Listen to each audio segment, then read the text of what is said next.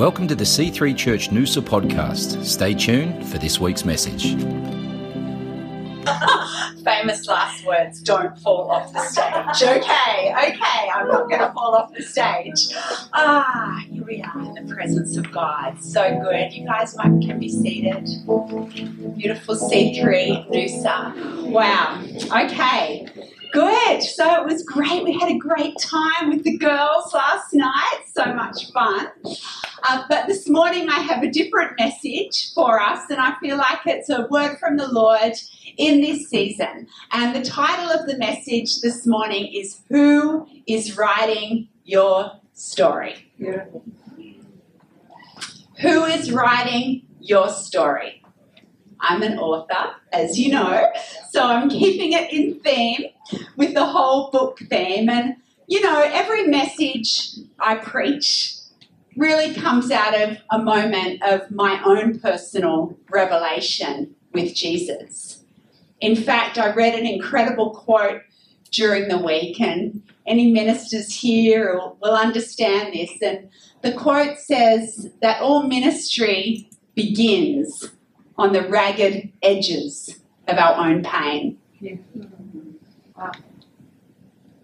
And every time in our own struggle, in our own darkness or confusion or pain, we call out to God and God comes through for us. We bring answers to other people. And so this message came in a moment for me where it felt like my story had been completely disrupted, completely taken off the train tracks. Like, what the flip, God? How did we even end up here? What is the plan? Is there even a plan? Are you still real? What is going on? And I remember going out to pray one day and I went to some rocks near my house and I'm praying, I'm calling out to God, and the Holy Spirit cut through the noise. Like in that song, you know, when you get quiet and the Holy Spirit cuts through. The Holy Spirit cuts through the noise. And it doesn't always happen. But thank God it happens. and when it happens, we need to take attention, pay attention. We can't ever dismiss those moments where the Holy Spirit cuts through. They are everything. And so the Holy Spirit cut through the noise when my train, uh, the train of my life, had come off its tracks. And he said to me, Kiralee, who is writing your story? Who are you allowing to write your story? Are you allowing the injustice to write your story? Are you allowing the person who wronged you to write your story? Are you allowing someone else to own your story? Or can you trust me with your story? Can you yield the pen back to the author and perfecter of our faith and trust that he is writing and he will complete our story? And it was such a gift to me that moment because I'd allowed circumstances to write my story. I'd allowed people who had wronged me to write my story. But in that moment, I realized that the author was still at work writing the story of my life. And I had to trust him with the pen, hand it back to him, and let him complete what he began. So that's what we're going to talk about this morning. And we're going to travel through it in a few segments to journey each of us through it and for us to identify where perhaps we've stopped trusting the author of the story, where maybe we've grabbed the pen off God and started to write our own story, maybe where we've allowed someone else to write it. You know, I do like, who likes kikki.K? Well, actually, I think they're closed up now. But, you know, all the quote cards and it's like, you are the author of your own story. Write your story. And I'm like, yes. Until I realize it's totally not scriptural. totally, totally, totally not scriptural. We are actually not the author of our own story. There is an author who has written out the days of your life before you even arrived on the planet, who dreamt about you, who created you, who established every step before there was even one. God is sovereign. And he is still at work. In case you don't believe me, Ephesians 2:10. I am an, I used to be a lawyer. In law, you're trained, you have to back up every argument with the law. So I get scriptures for every point. So I am backed up. So here we go. Ephesians 2:10. We have become his poetry, you and I. We are his poetry, a recreated people that will fulfill the destiny. He has a destiny. I know it's an 80s word, but it's real. He has a destiny for every one of us that will fulfill the destiny He has given to each of us. For we are joined to Jesus, the anointed one. Even before we were born, God planned in advance our destiny. That is the Bible. That's the Word of God. And the good works we would do to fulfill it. Do you know there's good works written in heaven that you are going to walk into? And fulfill. They're written in his pages. We don't need to conjure them up or create them. We need to move forward in a spirit of humility, surrender, yieldedness, and obedience to God, and we will collide into the good works He has called every one of us. Psalm 134, King David writes, Your eyes saw my unformed substance, and in your book all the days of my life were written before ever they took shape when as yet there were none of them. Earlier in the same psalm, David said, You know every step I will take before my journey even begins. What an incredible thought. I remember as a young believer being in an atmosphere of prayer, and I had a vision of heavenly libraries, a little bit like oh, in some of the screens you'll see libraries, heavenly libraries and I felt God say, Kiralee, I have photo albums of your life, books and books of what you're going to do and my plans for you. As you yield to me and shift your eyes out of the natural realm and into the realm where God is, we begin to step into this plan. Colossians 3 3, our life is hidden yeah. in Christ. Yeah. It's not hidden in the world, it's hidden in Christ. In Him, we step into this plan. So, Jesus is the author of our story. He has written a story for our lives. Two, our story is a grand adventure. Now, if you've walked long enough in the Lord, and I can see there's some mature believers in the room, we all know that our journey in Christ is not like this, oh, clear, clear, upward progression of perfection.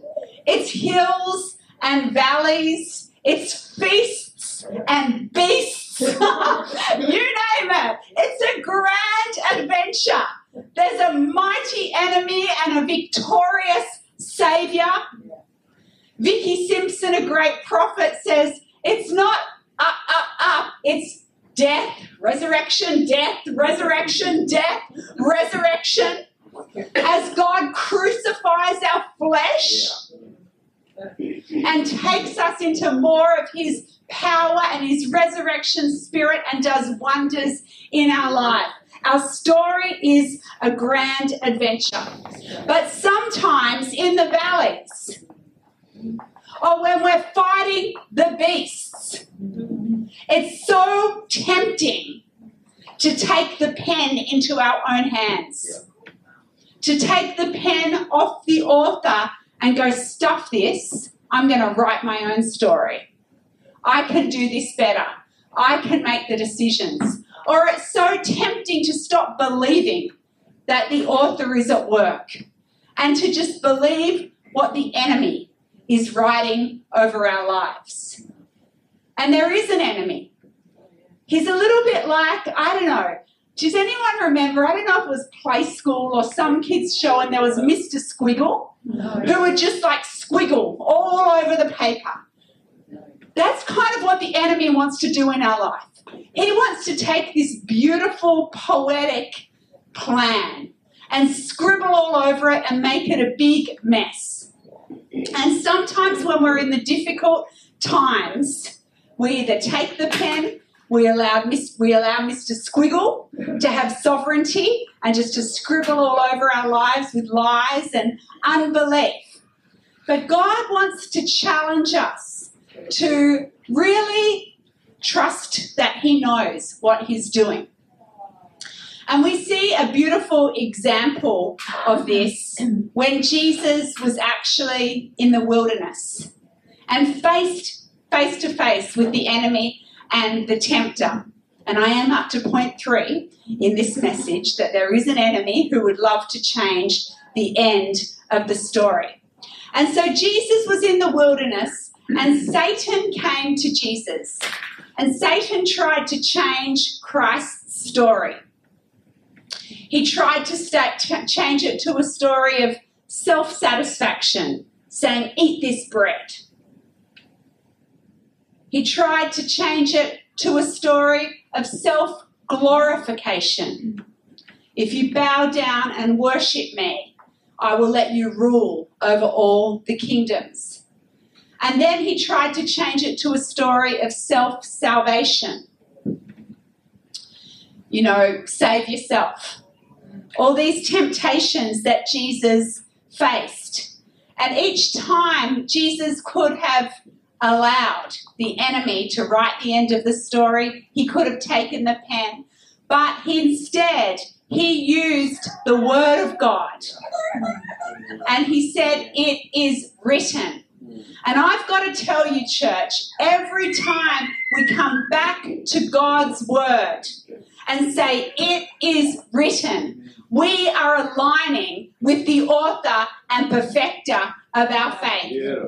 We are aligning with the one who writes the poetry over our life, with the one who writes redemption through our life, with the one who writes beauty through our life. It is written. This is our greatest story for some of you battling great fear and anxiety as you choose to hold on to the Word of God and say, Great peace have those who love your Lord, Lord, law, and nothing shall cause them to stumble. Or fear not, for I am with you. As you fight this anxiety and fear with the Word of God, you are defying Mr. Squiggle. you are defying Mr. Squiggle and standing up as a warrior and warrior S to align with what God says about your life. It is written. For some of you who have faced great disappointment and might be where I was, where you're off the train tracks of the plan of your life. In Christ, you are never off the train tracks of the plan of your life. He has like subway stations and overpasses, and he's such a miraculous and complex God that we can be in the darkest place, yet when we call out to Him and He's there, we're right in the middle of His perfect plan. He is a wondrous, wondrous God. He's calling us to trust Him with our story when the enemy is having a go. Point four God is, God is inviting us to trust Him with His story, the story, His story upon the earth, and the story of, our, of the church. Five, our story is being followed by many. And I just feel God's heart today to encourage us that it's an eternal story. And there are heroes and heroines, even in heaven, who are standing on the edges of the grandstands in the great cloud of witnesses, cheering us on, going, Come on, come on, run the race of faith. You've got this. And it's really interesting. The book of Hebrews is really clear. Verse 1 as for us, we have this great cloud of witnesses who encircle us as the clouds, each affirming faith's reality. And you know, one of the reasons this cloud of witnesses encircle us is because their story is not complete without ours. Their story is not complete without ours. Back to the scriptures in case you don't believe me. Mm-hmm. Okay, here we go. Hebrews 11, end of the chapter, 39 to 40. They were all commended for their faith, yet none of them received what had been promised, since God planned something better for us, so that only together with us would they be made perfect. So, in the kingdom of heaven, the lines between heaven and earth kind of dissipate. And it's this grand story of faith with the witnesses in heaven cheering us on, others on earth cheering us on as we run this race. You know, in our church this morning, there's a beautiful family and they're running the city to serve probably as I speak.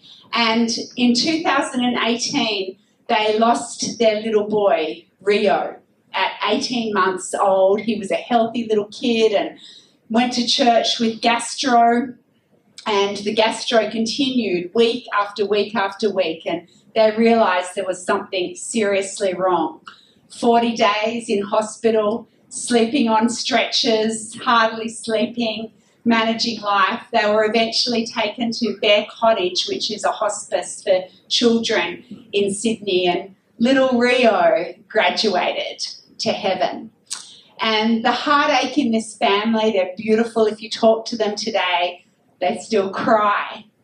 But they have determined in their heart that that moment wouldn't end the story in fact, with Rio cheering them on from heaven. And we do, there's kids, even unborn kids that have miscarried or aborted, even in heaven, cheering us on in our race, little ones that have died, cheering us on. And so they determined that their pain would be used for a great purpose. And they began a charity called Rio's Gift. They were on Sunrise yesterday. Did anyone see them on Sunrise? They, began a charity called Rio's Gift, and they've raised hundreds and hundreds and hundreds of thousands of dollars to build hospices for children and families who are going through what they went through. So, the trauma and pain of those moments, because we live in an imperfect and broken world, right? The trauma and pain of those moments wouldn't completely destroy a family, but there'd be love and care and nurture and space. And so they've built a hospice in Perth. They're going for one in Western Sydney. Um, Brian, the father's a runner, and they're just, you know, so much money. So literally, he is running the race out of great pain and great heartache, turning it into purpose and being cheered on by the witnesses in heaven. Just a beautiful example actually to us to keep running through the darkest days, that God will use our pain for purpose and good. okay. Point six to successfully live out our story, we need to let go of wounds, weights, and sins. Back to Hebrews chapter 12. And this is a verse that I've really found myself in over the last 10 years. It's been a guiding light for me. And we're going to verse 1. We've heard about the great witnesses who encircle us like clouds. And the verse goes on and it reads So we must let go of every wound that has pierced us and the sin we so easily fall into then we will be able to run life's marathon race, because it is a marathon, right? With passion and determination, for the path has already been marked out before us. We're going to get wounds. We're going to struggle with sin, otherwise, the scripture wouldn't be there. And so we're challenged every day to come before the throne of grace every single day and to let go of the wounds. If you look at the deep translations of this word wounds, it means arrow tips. the things that pierce our heart.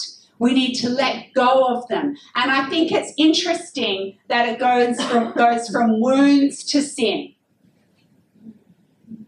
Because so often it's connected, right? So often it's connected.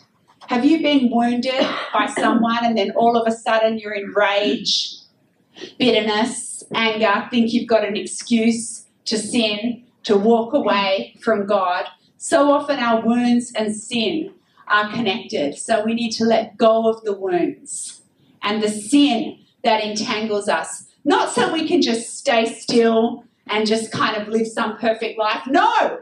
So we can run the race that God has already set before us. So that we can be like Ryan Fowler today, who has let go of that wound through great suffering, I imagine, to run the race, to turn something so painful and horrendous into wonder and goodness and healing for hundreds of families. We need to let go of the wounds and the sins to run the race that God has set before us. Okay, how do we do this?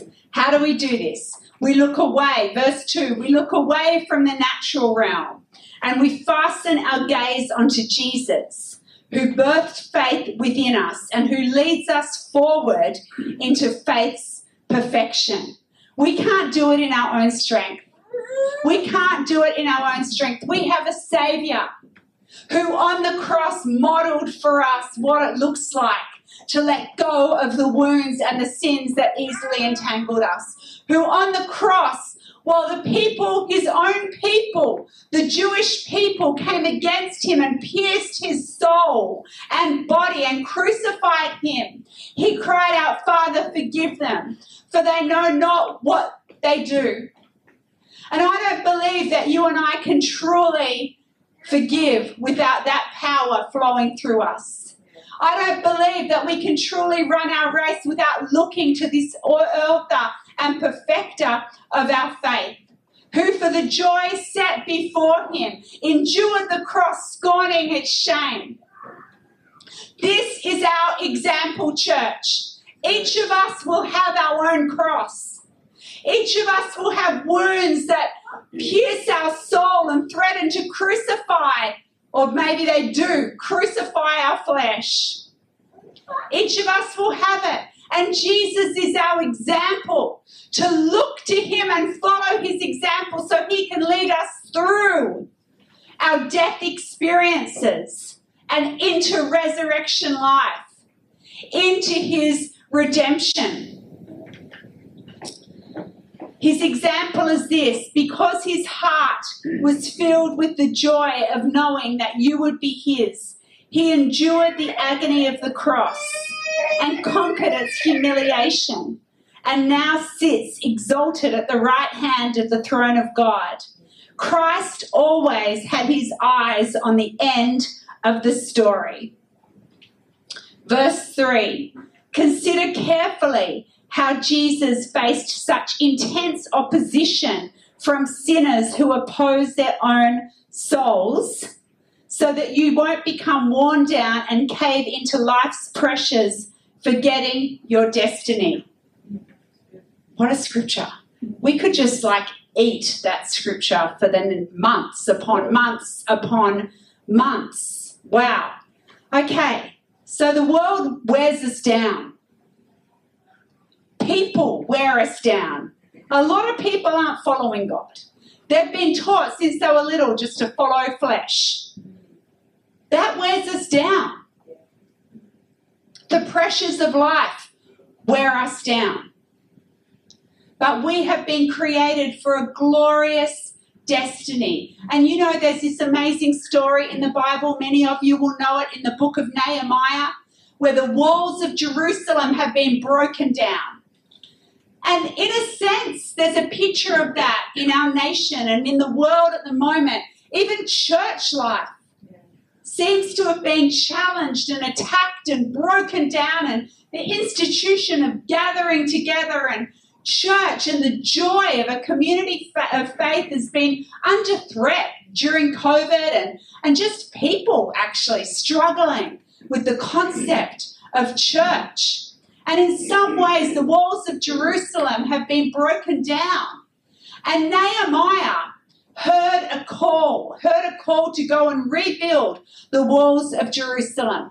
And he yielded to that call. And I believe for those of us here today that there is a call to rebuild the walls of Jerusalem to understand the wonder of the house of God, the power of the gathering of the community of faith, the incredible privilege we have in this nation of coming and praising and worshiping God. There's a call to rebuild the walls, but Nehemiah set his hand to this work.